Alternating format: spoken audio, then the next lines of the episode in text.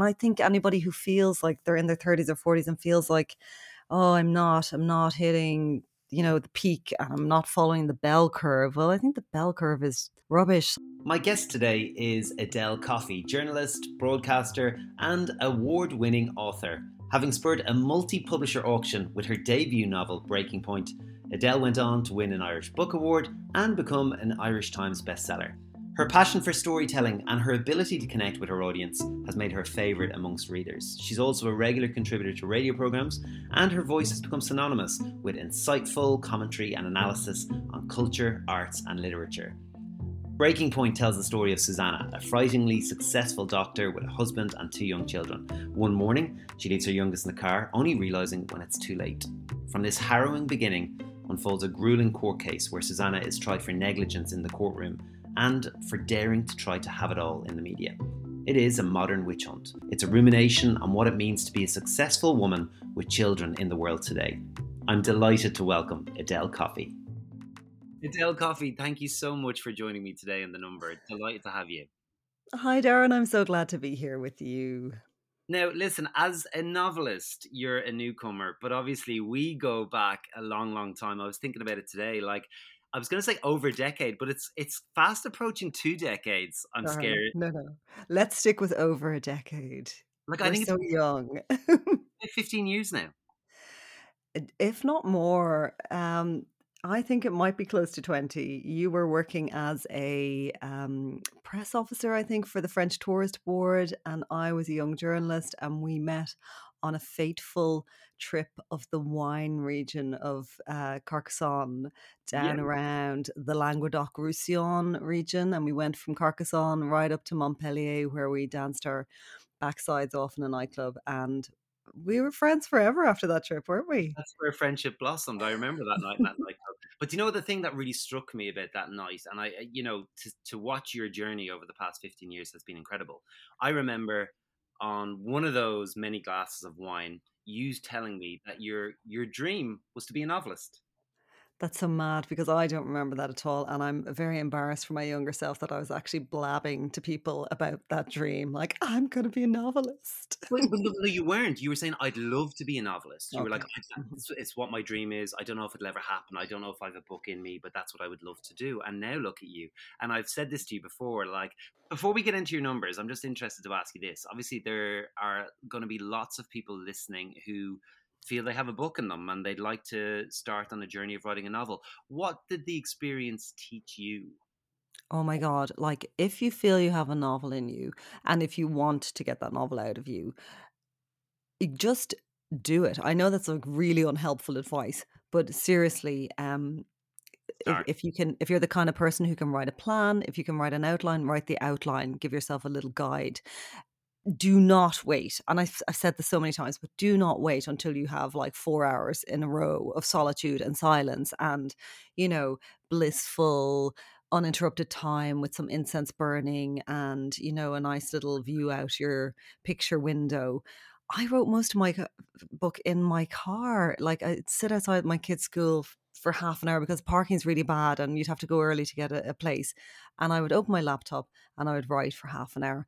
And you know some days you get so much written and you think you're not going to get anything written in half an hour but you definitely won't get anything written if you open twitter and start scrolling. So Well, you know what? You what you can do for 15 minutes. You did. Uh, you said to me a while ago that that fifteen minute thing, and you can apply to any aspect of your life. And actually, cleaning i applied to cleaning because i hate cleaning so much well, I've not been applying it to cleaning. I'm not going to lie. I've been applying it to like again doing things or reading things, doing things that I that I procrastinate about. And I set my alarm.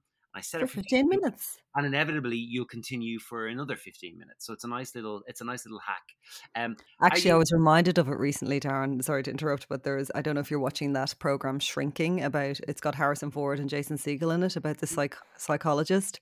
is it And good there's, a, it's fantastic so far, but there's a scene in it where um, the Harrison Ford character is talking about grieving. And he says, like, the best way to grieve is to set your alarm for 15 minutes and just like cry really intensely to a really sad song.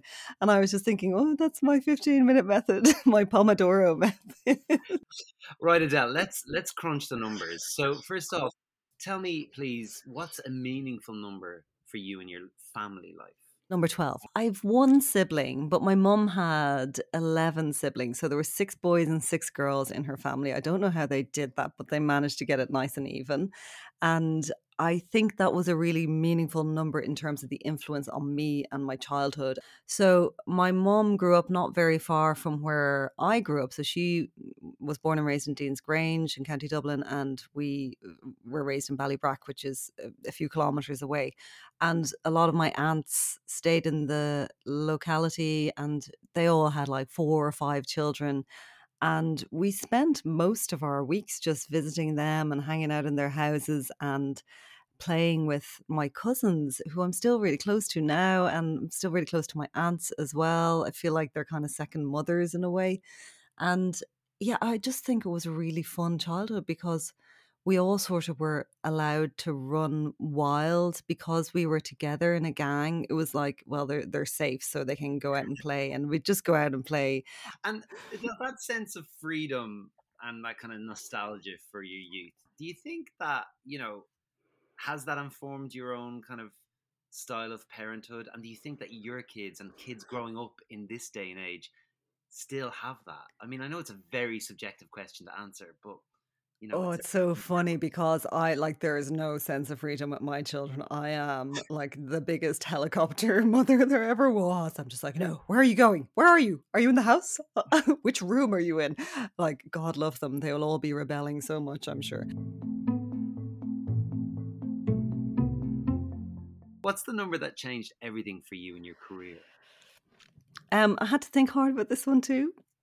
Um, for me, it, it actually is the 1000 words a day um, because I started doing that. And that's the thing that kind of got me on track to writing my novel. Um, it was the NaNoWriMo thing, which stands for National Novel Writing Month, I think. I, eh, I could be wrong, but that's what I'm saying. Um, it's basically this sort of online thing where people. I NaNoWriMo was a person or something. nano. okay.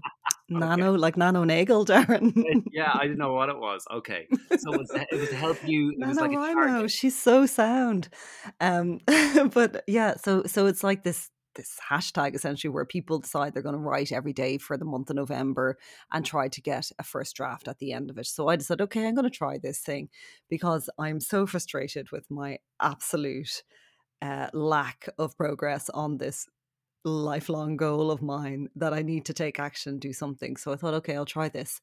And actually, it was a real revelation. Like, now I didn't do any of the sort of engagement stuff. Like I didn't sign up online and I didn't make friends with anybody and I didn't speak to anybody. I just went and wrote a thousand words every day. And some days I wrote 3,000 words because you'd keep going, you know, some days you'd write, you'd be, you know, squeezing out those thousand words. But what it really highlighted to me was how actually how helpful it was to write every day because it kept you in the headspace of the story. It kept you it kept the story alive in your head. If even if you only wrote for like 20 minutes, you know, you'd be thinking about it in quiet moments of the day, like washing the dishes, you'd be sort of thinking about the characters or, you know, driving. But not only did you write a book, your your book, and again, I don't know this world, but like from again the research that I did, it's like it spurred like a multi publisher um, scramble to to sign you, right? Like people were. It, this isn't just no, no, no. And I, and you, you see, I can see you now looking very uncomfortable, squirming. I have like to take off my jacket because I'm starting to sweat. but that's that's like that doesn't happen every day. I'm assuming.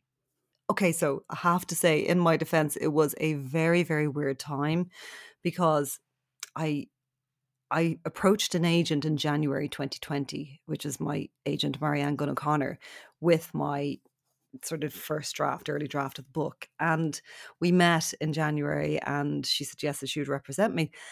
And then in March 2020, um, lockdown happened.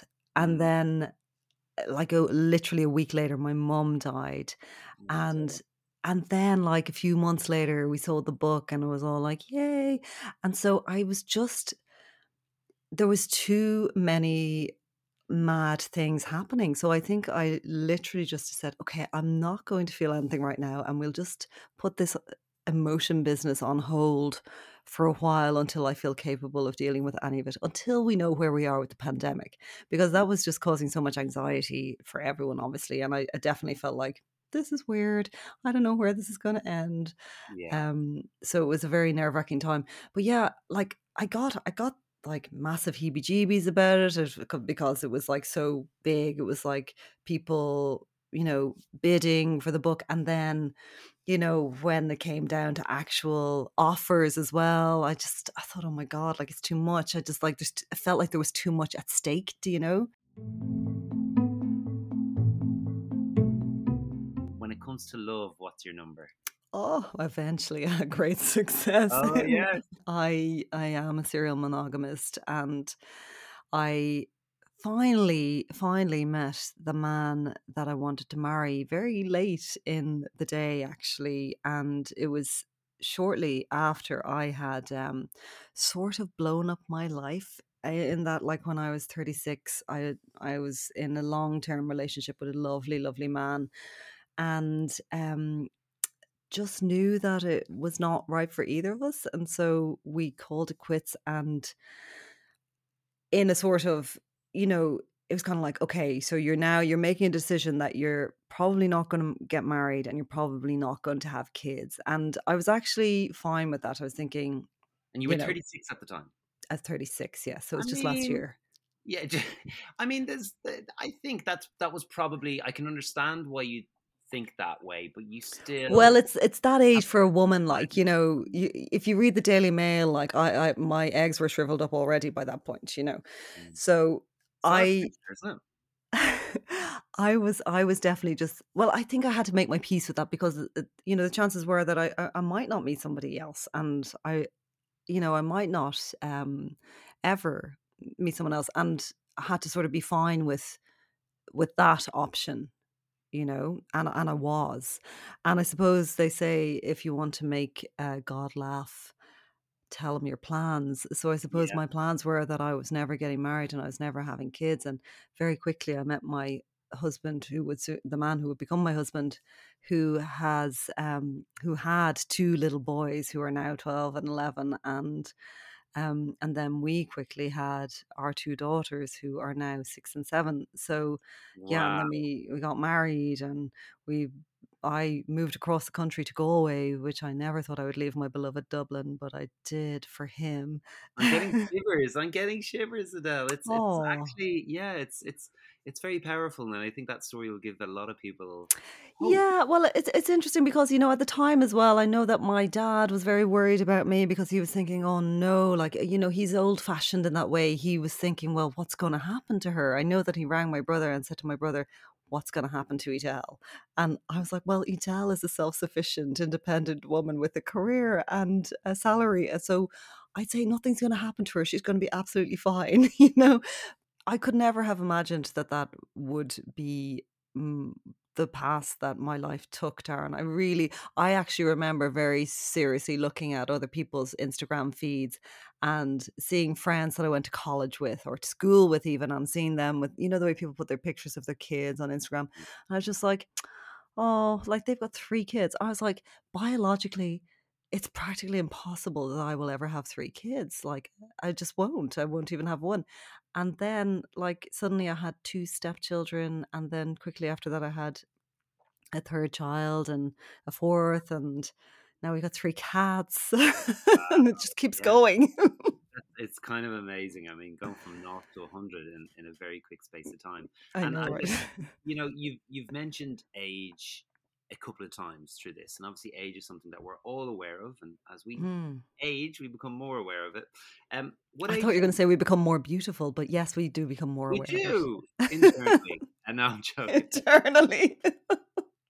What ages in particular were significant for you, and and why? 30s were kind of gnarly actually looking back at the time if you had asked me you know was i happy was i achieving was i ticking boxes i would have told you yes but now i was in a crisis actually in a real existential crisis uh, because i I, I was struggling with settling down and with um, the idea of settling down and the idea of making choices that were lasting choices.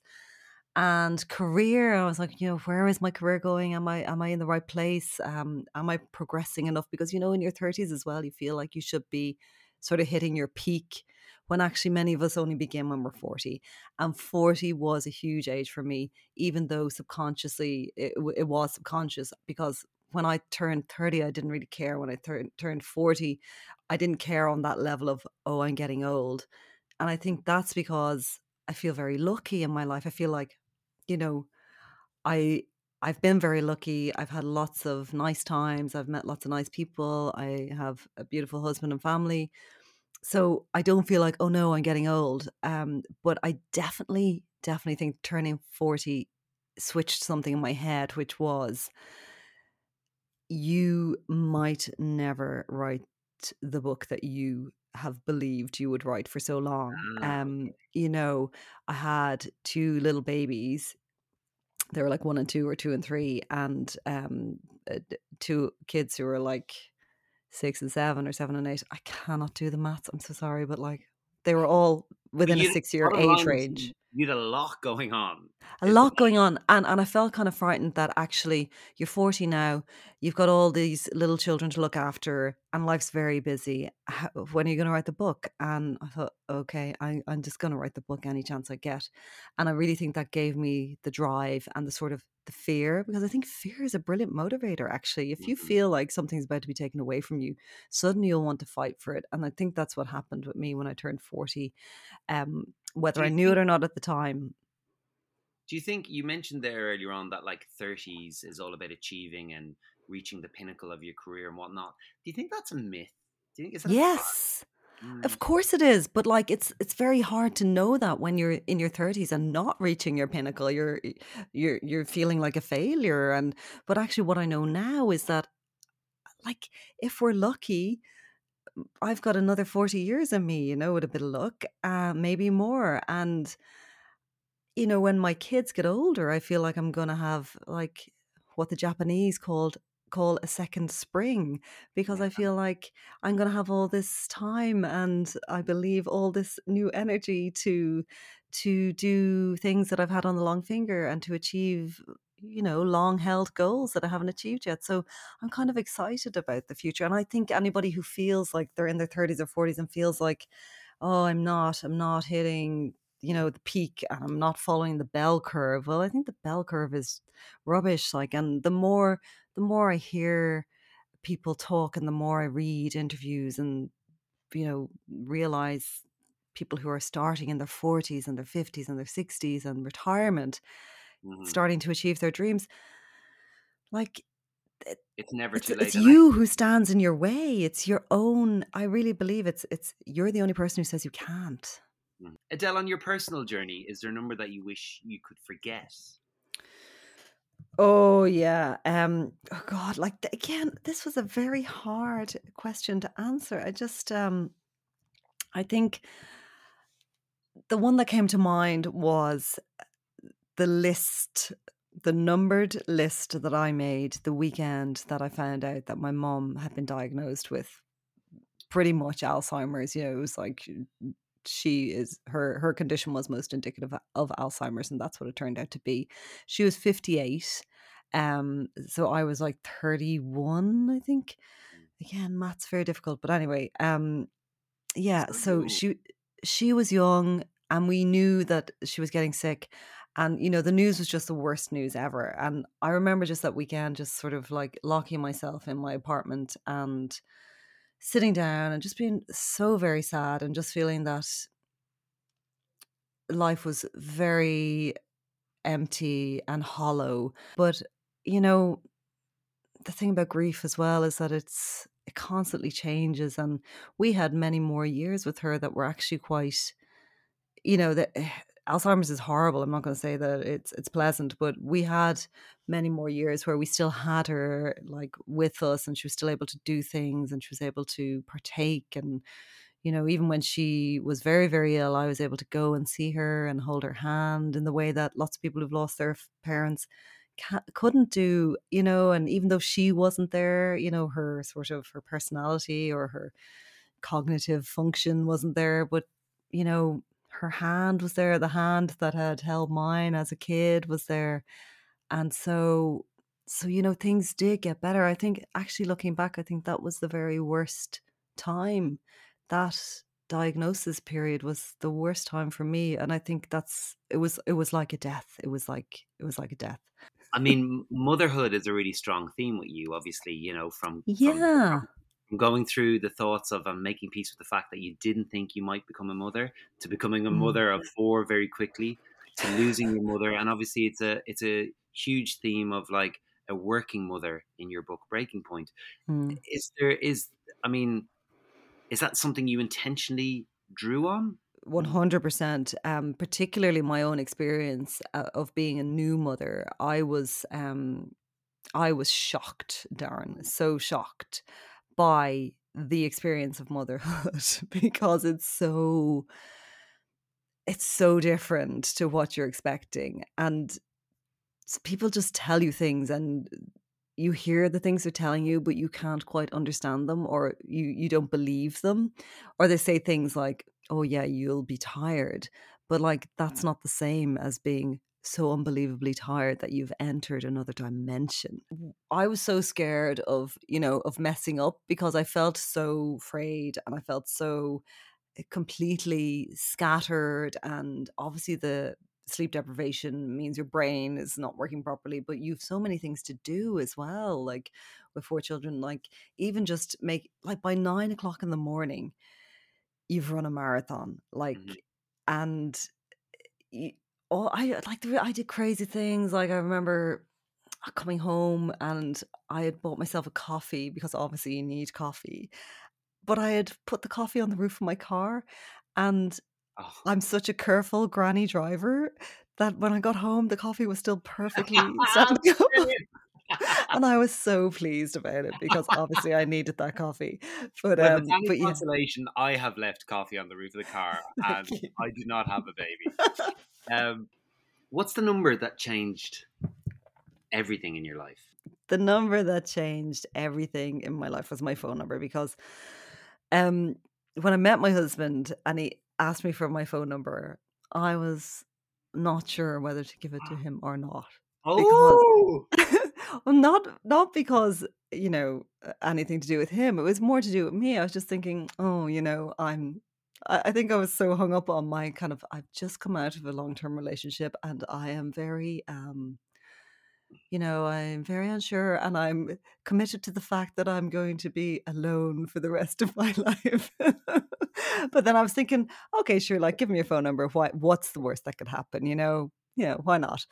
And I'm so glad that I did because um, he did call and he did text very regularly. And, you know, like, like I said to you earlier on, it led, it's led to a big adventure. And um, I will never not be grateful for meeting him and for the fact that he has, you know, given me this whole new whole new life and experiences of being a mother and a wife, which actually is um is lovely, you know, and I never like again, I'd like to put in the sort of disclaimer that I really think this is something I also thought when I had children. I think that, you know, it's very important to be aware that you can have a really satisfying, really lovely life by yourself and you do not need to be anybody's girlfriend, boyfriend, wife, husband,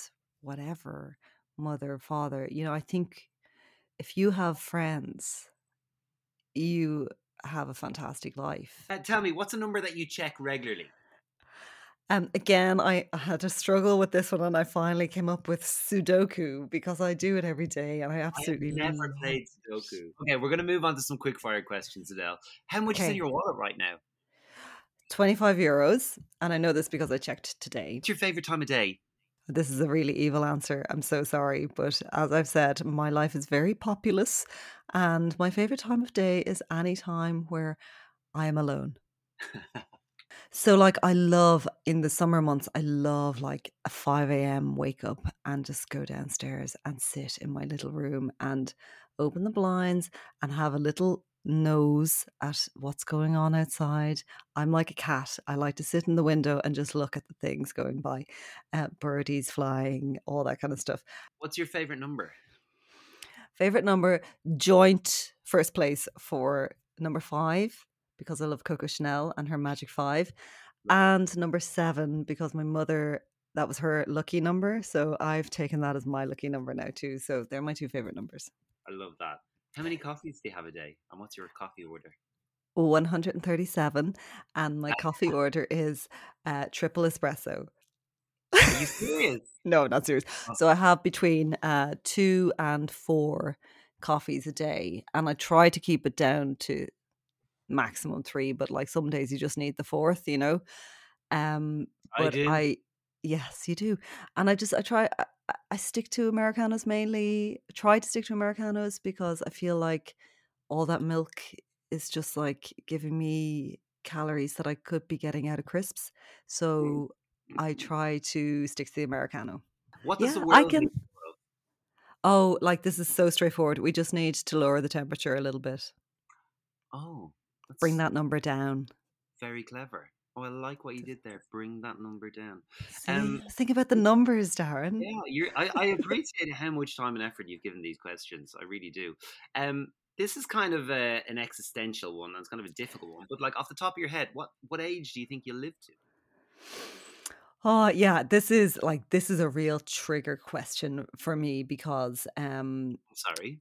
no, no, no, not in that way. I don't mean like you've triggered me. I mean it's just like it's one of those questions that I just go um I I really hope that I live for as long as I can live happily. Do you know? I, I want to live, I want to be well and I want to, you know, the way I look at it is if I have my brain in a jar and it's functioning, I'm happy to be alive. Um if I don't have my mind, I feel like there's no point for me personally, for very personal. But I think because my mother died when she was 68, I, I feel like I'm going to die when I'm 68. And it's a really common thing. Lots of people think they're going to die at the age their parents died. And obviously, it's completely irrational. hmm So I really hope that I'm still alive and I'm 100 and I'm writing novels and I'm being absolutely, completely belligerent and doing whatever I want and eating bags of Haribo, which I love to do. It's my favorite thing to do. well, listen, that seems like a great note to end this uh, chat on, Edel. Thank you so much, Adele's coffee. Uh, uh, Adele's coffee. Dale's coffee coming Adele- right up. Double Adele- shot. well, shot of Adele. That's the next book.